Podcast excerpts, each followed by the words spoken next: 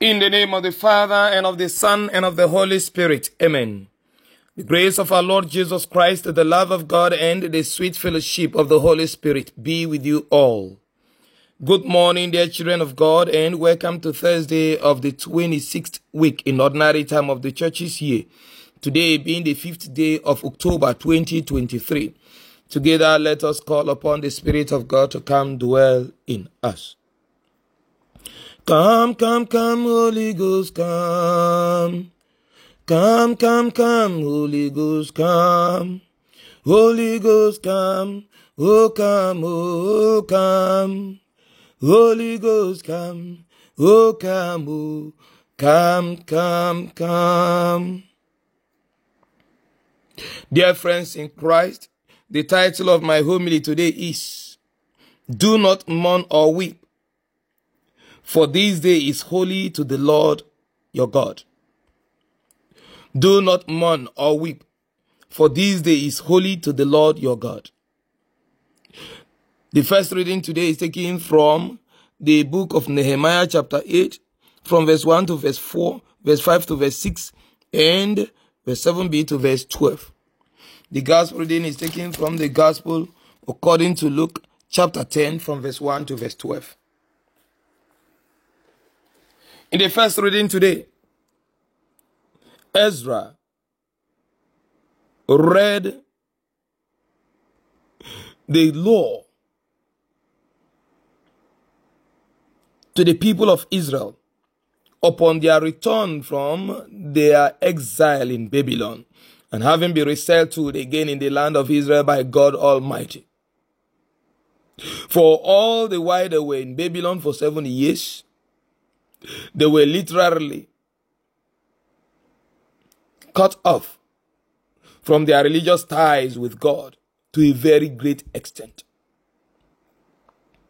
Little or nothing was taught regarding the Jewish religion during their exilic life in Babylon.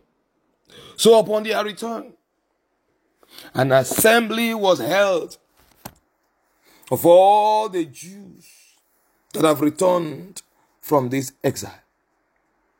And having learned again in details about the commandments of God Almighty, they realized how far they have wandered away from God, how disobedient, how arrogant, how wayward they had become, how they have defiled themselves and made themselves unworthy to be called the chosen children of God.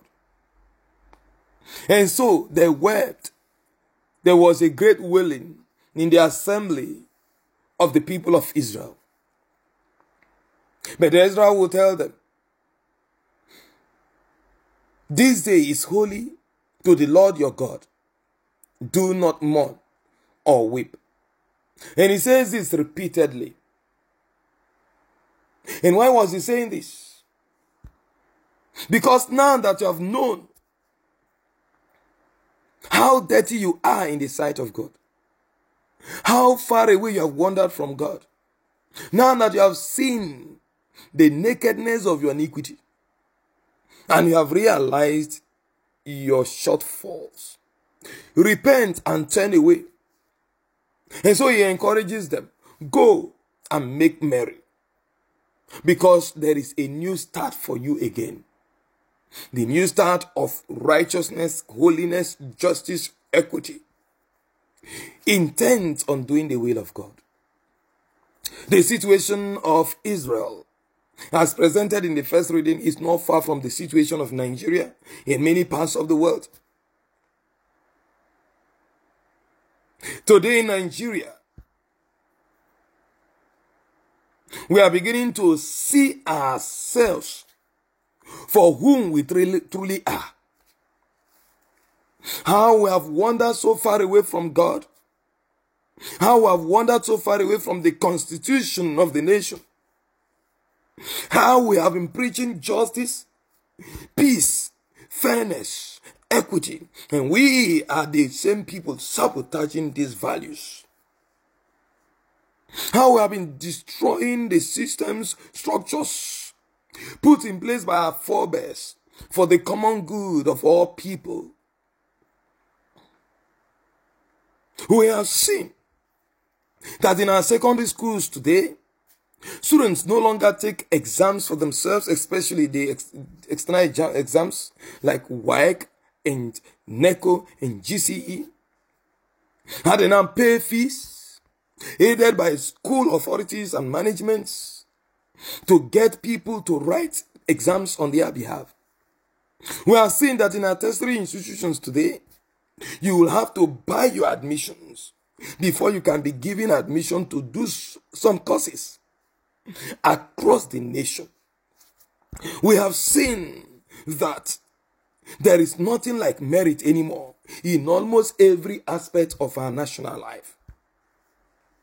We have seen that many who are in the teaching profession, teachers, lecturers, even professors, can be compromised with the list of things, including sexual gratification, money, and other mundane things. We have seen that many Nigerians who work in multinational oil companies will aid foreigners to siphon the resources of Nigeria just because they will be offered maybe a month or two holidays in any choice country of theirs with their family, or they will be given a car or something else. We have seen that many who are addressed honorable, there is nothing honorable about them in Nigeria. They do despicable and dishonorable things in the society. We have seen that the judiciary has failed Nigeria and has become a laughing stock around the globe. We have seen that forgery has gotten to its climax in Nigeria. We have seen that the legislative arm of the government legislates nothing but promote their interests. We have seen the highest level of decadence around Nigeria. In all areas, we have seen that religious leaders Many, not all, have become tools in the hands of evil politicians. Some have become exploiters of their gullible flock. We have seen, friends, that we have all sinned and fallen short of the glory of God. And it is not a time to begin to lament and mourn and weep. It is a time to get on our feet and begin a new life. Nigeria needs a rebirth. It is a season of revolution. It doesn't matter what form, or rather, the revolution mustn't be necessarily bloody. But a new Nigeria must be given to. A new family system must be given birth to around our world of today. A new system of justice that truly re- respects the right of all people must be given birth to in all parts of the globe. And that brings us to the gospel reading today. That we, like the 70, are being sent forth by Christ to go in pairs and begin to preach this new agenda that will enthrone real, true, and sincere justice for all. Righteousness that will enthrone sincere return to the Lord.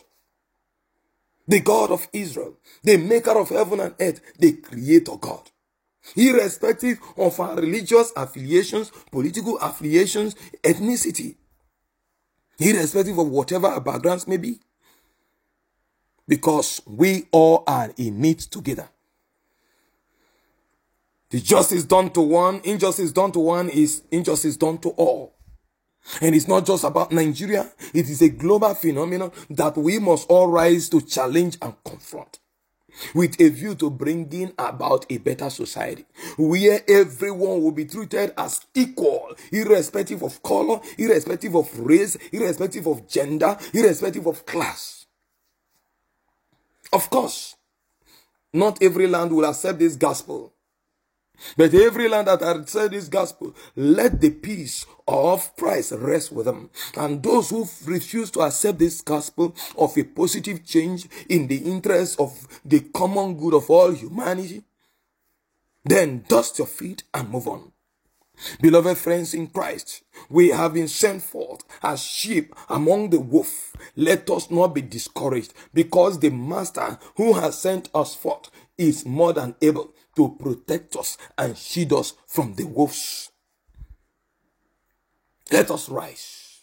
Let us confront evil and fight evil in its smallest form, wherever we may find ourselves, not neglecting those in our immediate families. May God continue to bless us, even have to become more resolute in doing that which is the will of God. None that we have seen how far we have derailed, how mundane we have become, how despicable we have become as a people, as individuals, as professional bodies, and as institutions through Christ our Lord. Amen. The Lord be with you. May Almighty God bless you, the Father and the Son and the Holy Spirit. Amen. Be assured of my prayers and my blessings always.